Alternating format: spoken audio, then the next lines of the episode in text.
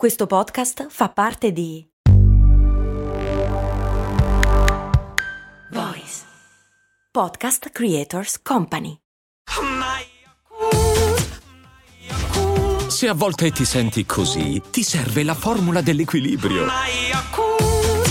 Yakult Balance, 20 miliardi di probiotici LCS più la vitamina D per ossa e muscoli. Tutto quello che c'è da sapere sul mondiale di calcio femminile.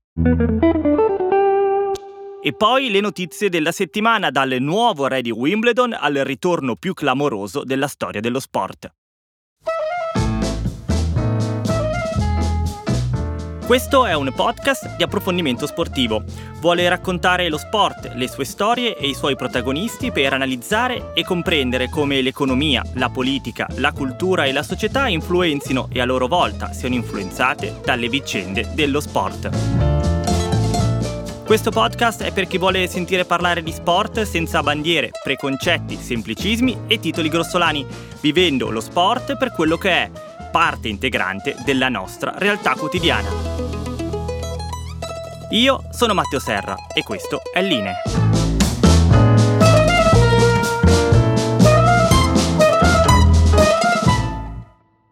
Buongiorno amiche e amici di Line, ben ritrovati all'ascolto di una nuova puntata del primo podcast di approfondimento sportivo. In questo episodio parleremo molto di giovani, di ragazzi e ragazze che stanno provando a prendersi il loro spazio nel mondo. Leggevo oggi che il 24% della popolazione sulla Terra è composto da persone over 65 e questi possiedono la metà di tutta la ricchezza mondiale.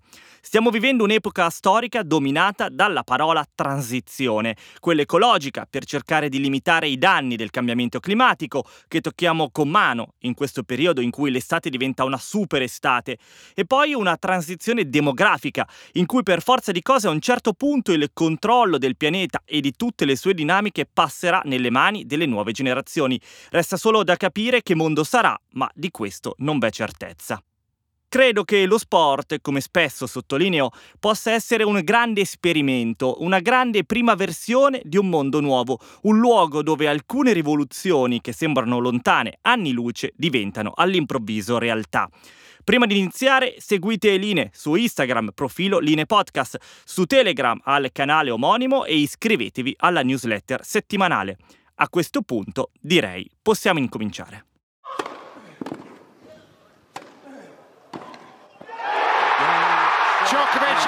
Deposed. There's a new king of centre court, Carlos Alcaraz.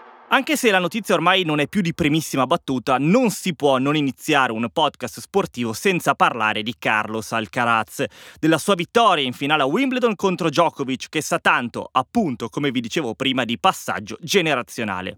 La finale di Wimbledon è stata perfetta, una partita giocata fino all'ultimo, al quinto set, 4 ore e 42 minuti, in cui un ragazzo di 20 anni ha provato a centrare il primo Wimbledon della sua giovanissima carriera, e dall'altro lato un ragazzo di 36 anni, ma che dice di sentirsene 26, provava a impedirglielo, tenendosi ancora per un po' la corona di padrone del tennis, alla caccia dell'ottavo titolo di Wimbledon. E invece, alla fine, ha vinto Alcaraz, a cui si danno 20 anni solo perché così dicono i documenti ufficiali, altrimenti a vederlo giocare a tennis sembra che abbia già decine di finali slam alle spalle. Invece ne ha giocate solo due e ne ha vinte due. Di Alcaraz sorprende il grande numero di colpi di cui dispone, gioca di forza come di fino, spinge e difende. Come lo stesso Djokovic ha detto, sembra avere il meglio in lui di Federer, di Nadal e appunto di Djokovic. Impressionante. E a proposito di Djokovic, in tutto il torneo ha giocato, come spesso fa, a fare il cattivo. Anche durante la finale ci ha provato. Ha tentato di caricarsi uscendo dalla partita tramite le continue polemiche con l'arbitro e con il pubblico, ma questa volta non ha funzionato. Djokovic Djokovic però forse non è cattivo come sembra e questo è emerso nel discorso finale poco dopo aver perso, in cui ha fatto i complimenti ad Alcaraz e ne ha sottolineato la capacità di gestione mentale dell'ultimo game, quello che lo ha portato alla vittoria. Parole non di circostanza ma di chi sa cosa vuol dire vincere e quanto sia difficile farlo. Anche nelle femminili il tennis ha ricordato a tutti quanto vincere sia complicato. Nella finale tra la ceca Marchetta Vondrusova e la tunisina Ange Bour ha avuto la meglio la prima, in una partita meno combattuta del maschile ma comunque carica di significati. Vondrusova, nonostante abbia appena 24 anni, ha già avuto moltissimi infortuni. L'anno scorso durante Wimbledon assisteva come turista alle partite in attesa che il suo polso guarisse. Un anno dopo è campionessa. Angebour invece perde la seconda finale consecutiva a Wimbledon e se ci mettiamo anche quella dello scorso anno agli US Open chiudiamo uno 0 su 3 che fa veramente male, anche perché lei gioca con il sogno di diventare la prima africana a vincere uno slam. Il lacrime a fine partita ha detto che ci riproverà, la meravigliosa crudeltà del tennis. Larghiamo con eh, questo pallone verso Regonesi, Asa, eh, mettere in mezzo il pallone, arriva Cagliode, il gol dell'Italia! Michael Cagliode, Italia in vantaggio! Dopo aver perso tre finali con Inter, Roma e Fiorentina, dopo aver perso con la nazionale maggiore, aver fatto male con l'Under 21 e perso la finale mondiale Under 20, finalmente il calcio italiano in questo 2023 riesce a vincere qualcosa e a farlo, sempre in virtù di questo prossimo cambio generazionale, ci hanno pensato i più giovani di tutti, la nazionale Under 19, che in finale ha battuto 1-0 il Portogallo e diventa così campione d'Europa. Erano 20 anni che non ci riusciva dal 2003, quando vinse sempre contro il Portogallo. La squadra, allenata da Alberto Bollini, riesce finalmente a togliere la parola sconfitta dal calcio italiano e lo fa con una squadra che ha il volto della nuova Italia, che esiste già nella realtà e soltanto la paura mista cattiva cattiveria di chi ci governa le impedisce di affermarsi del tutto. In mezzo a diversi cognomi da italiani tradizionali ne spuntano altri come quello di Michael Caiode che ha segnato il gol decisivo, ma anche Luis Asa, Ceren Dur, Luca Caleoscio, ragazzi italiani con origini diverse ma comunque fieri di indossare la maglia azzurra. Lo sport, come spesso diciamo, riesce a rendere molto semplici alcune cose, alcune evoluzioni sociali che altrimenti sembrano ancora complesse e lontane. Seguiamo l'esempio della nazionale Under 19. Il nome di Caster Semenya è noto a tutti. È l'atleta sudafricana che ha vinto le Olimpiadi negli 800 metri a Londra 2012 e a Rio 2016. Si è parlata a lungo di lei perché soffre di iperandrogenismo, ovvero il suo corpo femminile produce una grande quantità di ormoni maschili, soprattutto il testosterone. Questo ha portato attorno a lei molto scetticismo e tante ironie, vedendola come se fosse una chebara che corre dove non dovrebbe. Questo, in qualche maniera, è emerso anche nelle decisioni della Federazione di Atletica Mondiale, che negli ultimi anni ha inasprito le regole per partecipare alle gare femminili e di fatto le ha impedito di gareggiare, soprattutto alle Olimpiadi. Per questo Semenia dal 2019 ha iniziato una lunga battaglia legale che dopo aver perso due volte al TAS di Losanna ha avuto una svolta alla Corte europea dei diritti dell'uomo, che ha detto che quei regolamenti sono stati discriminatori per lei. La sentenza è solo al primo grado, ma rappresenta già una grande novità. La stessa Semenia si è detta molto felice e speranzosa che il suo caso possa cambiare le cose in futuro per molte donne come lei. Line ha parlato a lungo del tema sport e di atlete trans, ma non facciamo l'errore di considerare quei casi analoghi a quelli di Semenia, perché non è così. Ma io ve lo dico, il tema sport e sessualità è solo all'inizio e questa sentenza in qualche modo lo conferma. All right, everybody, the NBA first ever in season tournament is now official.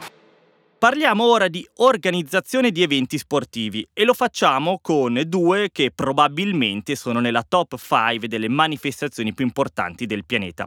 Partiamo dall'NBA. Il commissioner della Lega Adam Silver ha in questi giorni annunciato la creazione di un nuovo torneo durante la stagione regolare del basket americano. Si chiamerà NBA Cup, partirà il prossimo novembre e si giocherà a Las Vegas nella sua fase finale. Le 30 squadre verranno divise in 6 gironi da 5. Le prime dei gironi più le due migliori seconde si qualificano ai quarti, in un torneo che a quel punto diventa a eliminazione diretta fino alla finale. Il montepremi è di 18 milioni di dollari e questo torneo nasce anche in seguito a un nuovo accordo trovato tra la Lega e i giocatori, firmato lo scorso aprile e che prevedeva anche l'allungamento della stagione regolare. Questo formato appare evidente, è poco incline alla tradizione del basket, che di solito si basa più sui playoff e le partite in serie che su quelle a eliminazione diretta. Ma questo genere di decisioni della NBA ci dice che anche il campionato di basket più seguito al mondo, che genera miliardi, ha bisogno di reinventarsi per attrarre nuovo pubblico e restare quindi interessante. Un qualcosa che dovremmo ricordarci ogni qualvolta critichiamo la nascita di nuovi tornei. Tra l'altro, lo stesso Adam Silver ha detto espressamente di essersi ispirato al calcio nel pensare questo formato. Gli americani sono sempre in prima linea da questo punto di vista, non si scappa. Dicevo che avremmo parlato di due dei top 5 eventi sportivi al mondo, l'altro quindi sono le Olimpiadi. Non quelle estive, di cui abbiamo già visto la situazione nello scorso episodio, ma quelle invernali. Se nelle 2026 si terranno tra Milano e Cortina, ancora non si sa dove saranno quelle delle 2030 e questo è un bel problema, perché solitamente gli annunci arrivano con largo anticipo. È probabile che il nome del paese verrà comunicato durante Parigi 2024. Il problema principale è che manca una candidatura forte e decisa. Al momento ci sono sei città, di cui una però è ancora segreta. Le principali candidate sono sempre state Sapporo in Giappone, Salt Lake City negli USA e Vancouver in Canada. Queste città però in questi ultimi tempi hanno visto indebolire la propria candidatura per ragioni diverse. Sapporo teme di subire gli stessi scandali di corruzione di Tokyo 2021 e potrebbe quindi riproporsi per il 2034. Stessa data a cui sta pensando anche Salt Lake City, che teme di non poter vincere nel 2030 dato che già nel 2028 ci saranno le Olimpiadi estive a Los Angeles. E infine Vancouver, che sarebbe perfetta, ma che non ha ricevuto l'appoggio del governo della British Columbia, la sua regione per gli alti costi organizzativi. Si sono quindi inseriti la Svizzera e la Svezia, che avrebbe al suo fianco anche la Norvegia e una tra Lettonia e Olanda. Il problema principale però, oltre alla situazione di queste città, è quello del riscaldamento climatico, che come abbiamo già visto nelle Olimpiadi di Pechino 2022 obbligano in molti casi a creare tanta neve artificiale e quindi il numero di paesi ospitanti affidabili da questo punto di vista si sta riducendo molto, l'ennesimo effetto del cambiamento climatico. A breve parliamo dell'imminente mondiale di calcio femminile. Sarà una competizione ricca di storie e io vorrei entrare in tema raccontandovi quella di Sinead Farrelly. Lei è una giocatrice dell'Irlanda, ha 33 anni e ha una particolarità non da poco. Otto anni fa si era ritirata dal calcio.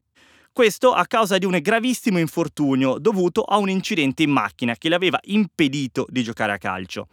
Nonostante fosse una delle migliori giocatrici del campionato americano, dove si è formata fin dai tempi del college, aveva quindi dovuto interrompere la sua carriera. Il suo impatto nel calcio femminile però non era mancato, perché è stata tra le prime a denunciare il suo allenatore, quando giocava ai Portland Thorns, Paul Riley, per molestie e abusi.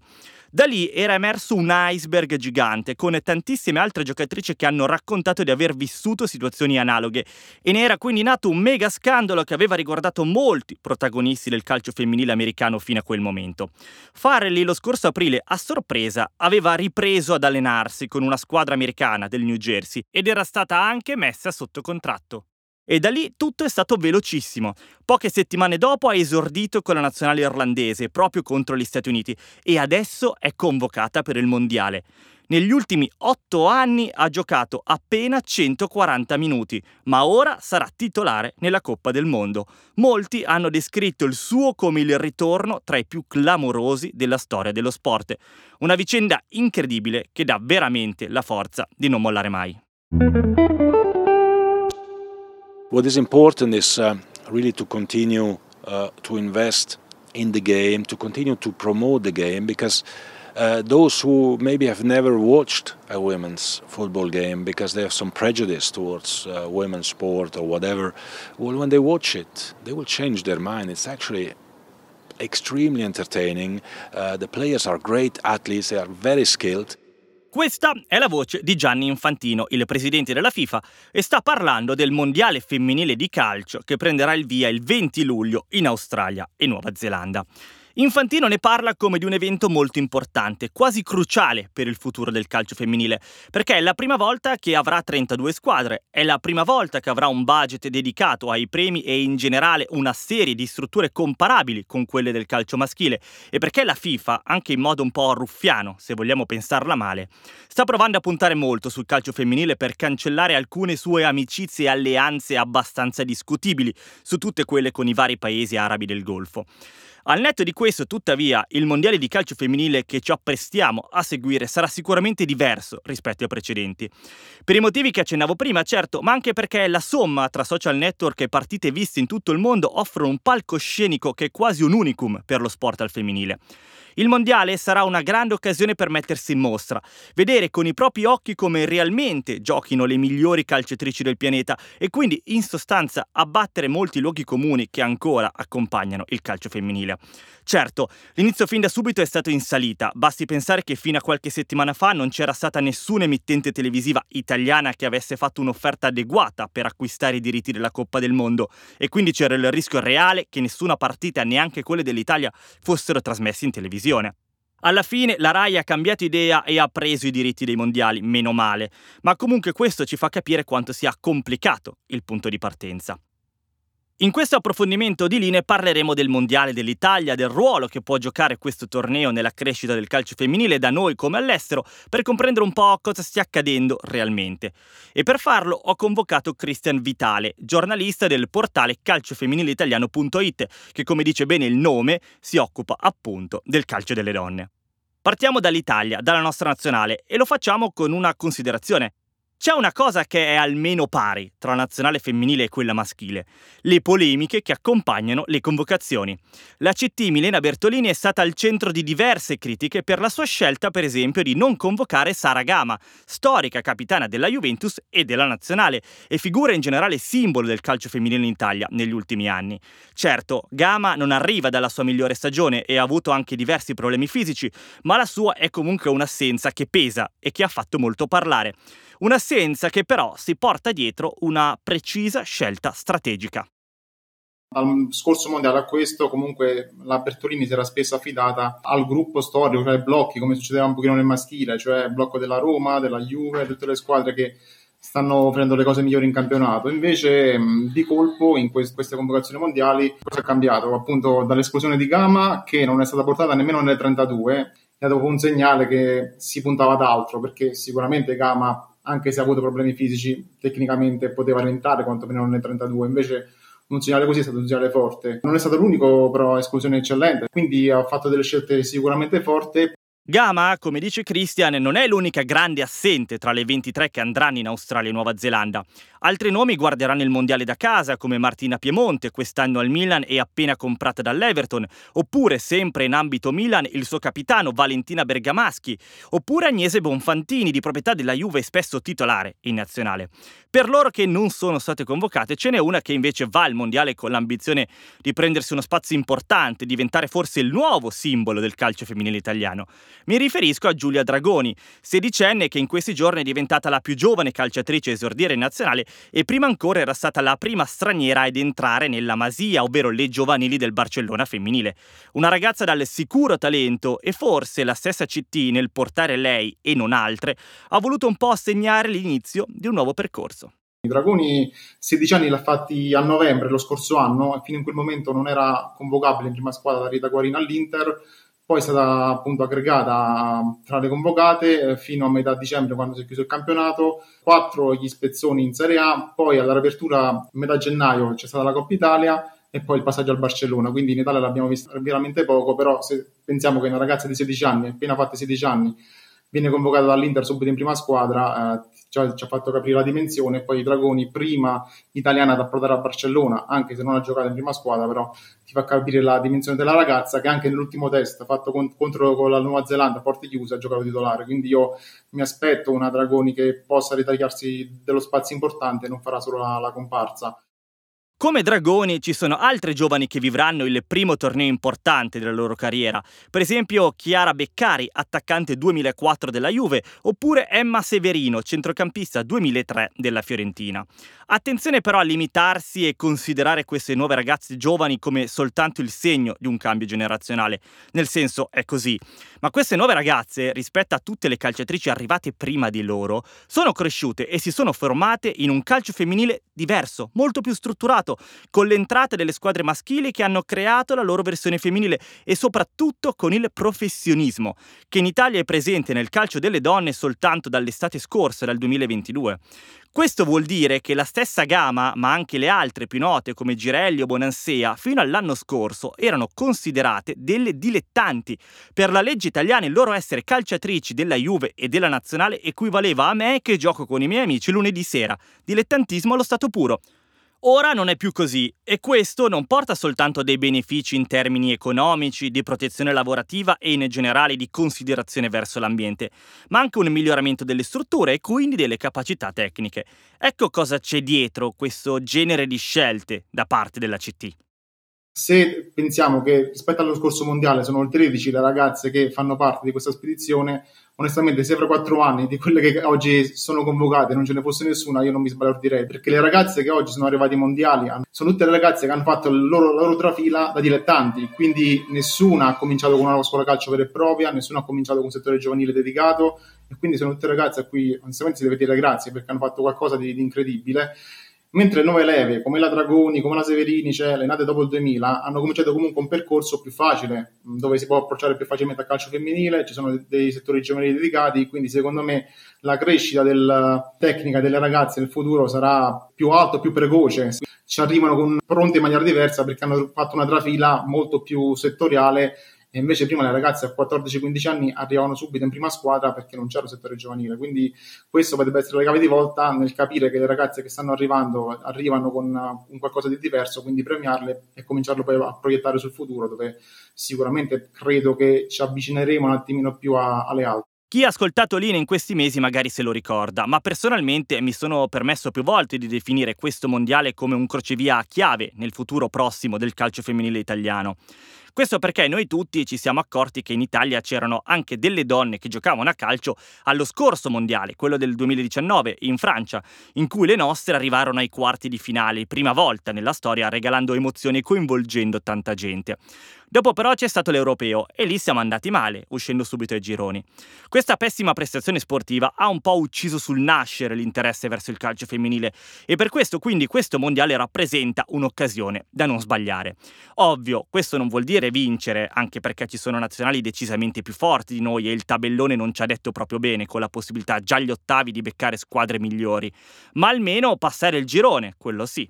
Sentite cosa ne pensa chi si occupa di calcio femminile tutti i giorni e quindi ha un parere sul valore del mondiale in relazione al futuro del movimento decisamente più strutturato del mio. Fare male ora, uscire al girone significherebbe comunque un passo indietro rispetto al mondiale scorso, anche perché il mondiale scorso c'erano solo 20, 24 squadre, ora ce ne sono 32, quindi dovrebbe essere anche un attimino più semplice arrivare a passare almeno il girone. Un passo indietro non lo so perché poi comunque anche la Serie A sta crescendo, a breve avremo invece di due, due squadre in Champions League 3, quindi anche quello che poi in discorso di tira avremo più, più giocatrici che verranno col professionismo da fuori. Credo che questo mondiale sia l'ultimo eh, in cui fatichiamo perché ci arriviamo con uno status da dilettanti, perché comunque su 23 calciatrici, in pratica 19-20 sono nate prima del 2000, quindi hanno fatto tutta la trafila da dilettanti. Al prossimo avremo comunque un ricambio generazionale più forte secondo me, anche se le altre cresceranno, però noi rispetto a quanto eravamo quattro anni fa ci abbiamo fatto un passo avanti, quindi credo che anche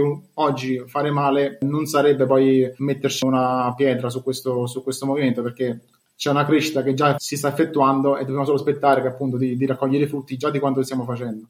Vediamo invece quali sono le nazionali che non vogliono aspettare anni per arrivare a vincere, ma vanno al mondiale con il chiaro obiettivo di alzare la Coppa del Mondo.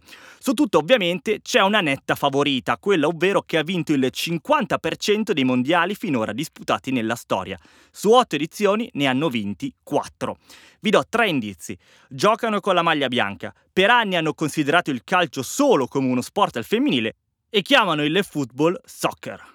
Ovviamente la favorita doc sono gli Stati Uniti che già hanno vinto 4 mondiali su 8, quindi hanno fatto già il 50% de- delle vittorie, sono il movimento più, più forte eh, che da anni hanno un campionato che parte tipo l'NBA da, dal settore universitario, da, dalla scuola, quindi hanno una trafila diversa fino ad arrivare a, poi alla prima squadra, fino a 4-5 anni fa. l'MLS maschile non era ai livelli del campionato femminile di prima squadra, quindi ti fa capire proprio la dimensione del, delle giocatrici del, degli Stati Uniti. Quindi sicuramente per gli Stati Uniti in primis, poi c'è anche il Brasile, ci saranno le europee come la Germania e l'Inghilterra che hanno giocato la finale dell'ultimo europeo, qualche squadra scandinava, la Svezia potrebbe fare bene, magari l'Olanda, la Francia, la Francia che l'anno scorso ha fatto molto molto bene. La Spagna, anche se la Spagna ha avuto qualche problemino più interno, però le squadre più o meno dovrebbero essere queste. Le altre poi ci potrebbero essere delle sorprese perché come cresciamo noi in Italia, anche altri movimenti stanno crescendo. Basta pensare che la, lo Zambia, in amichevole, pochi giorni fa ha battuto 3-2 la Germania, anche se è un amichevole, comunque ti fa capire che non puoi abbassare la, tensione magari contro nessuno rispetto a 4-5 anni fa, dove quella partita sarebbe finita insomma, 8-9-0.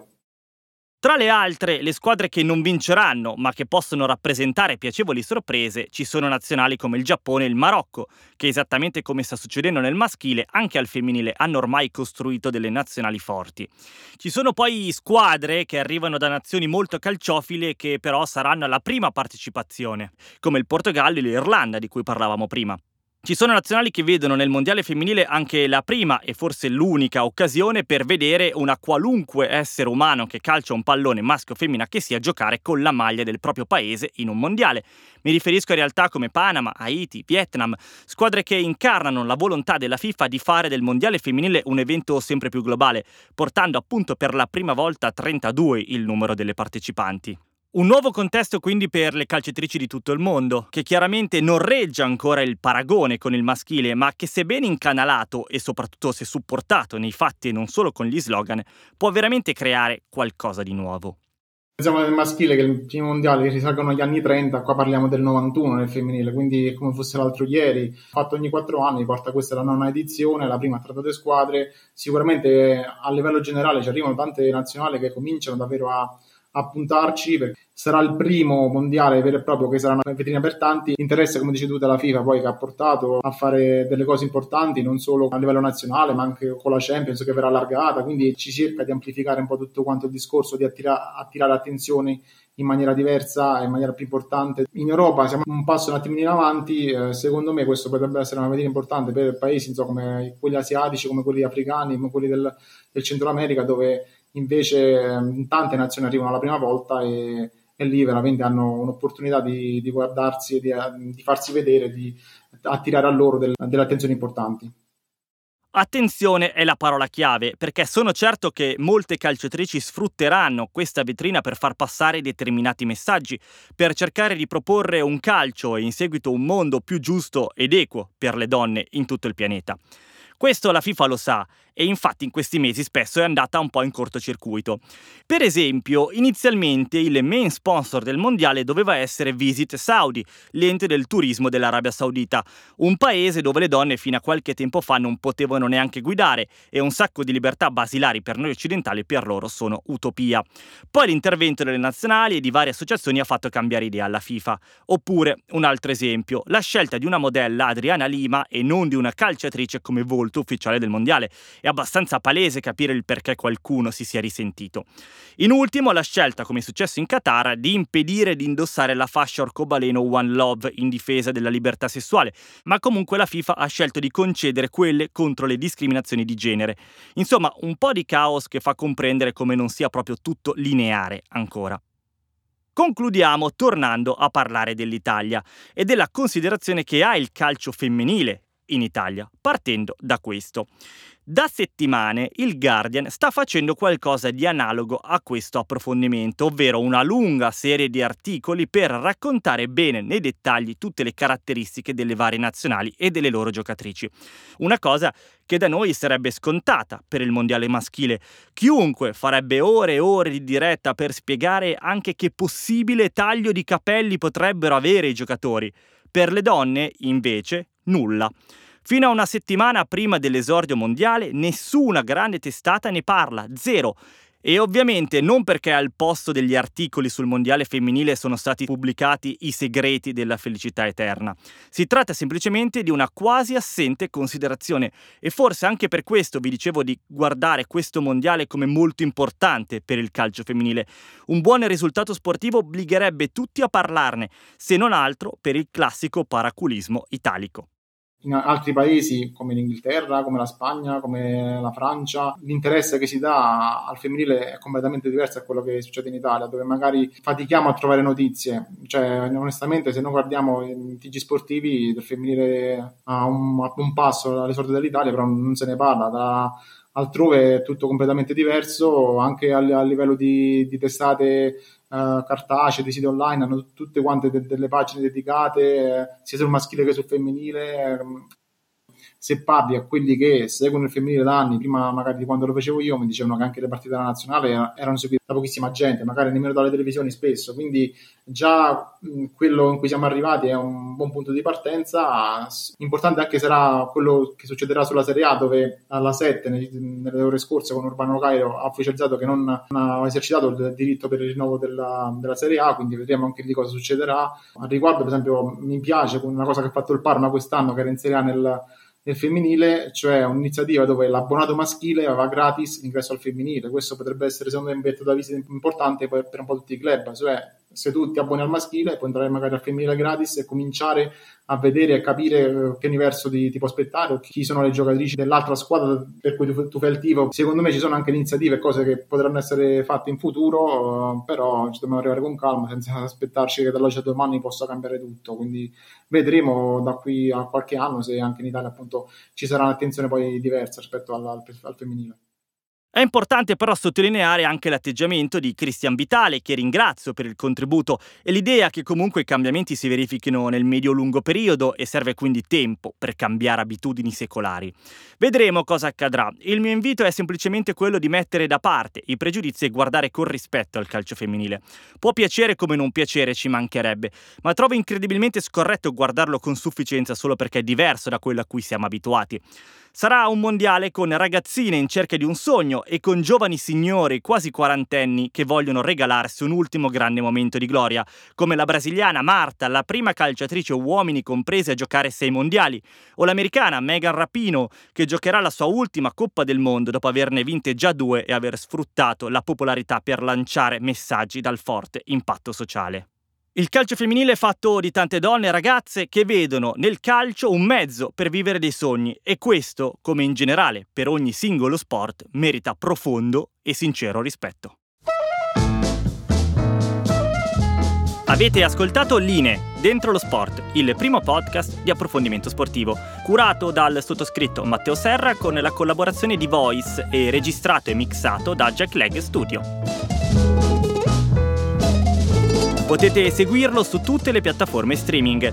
Per commentare la puntata o scrivere dei suggerimenti e consigli potete seguire la pagina Instagram Line Podcast o scrivere all'indirizzo mail linepodcast.gmail.com.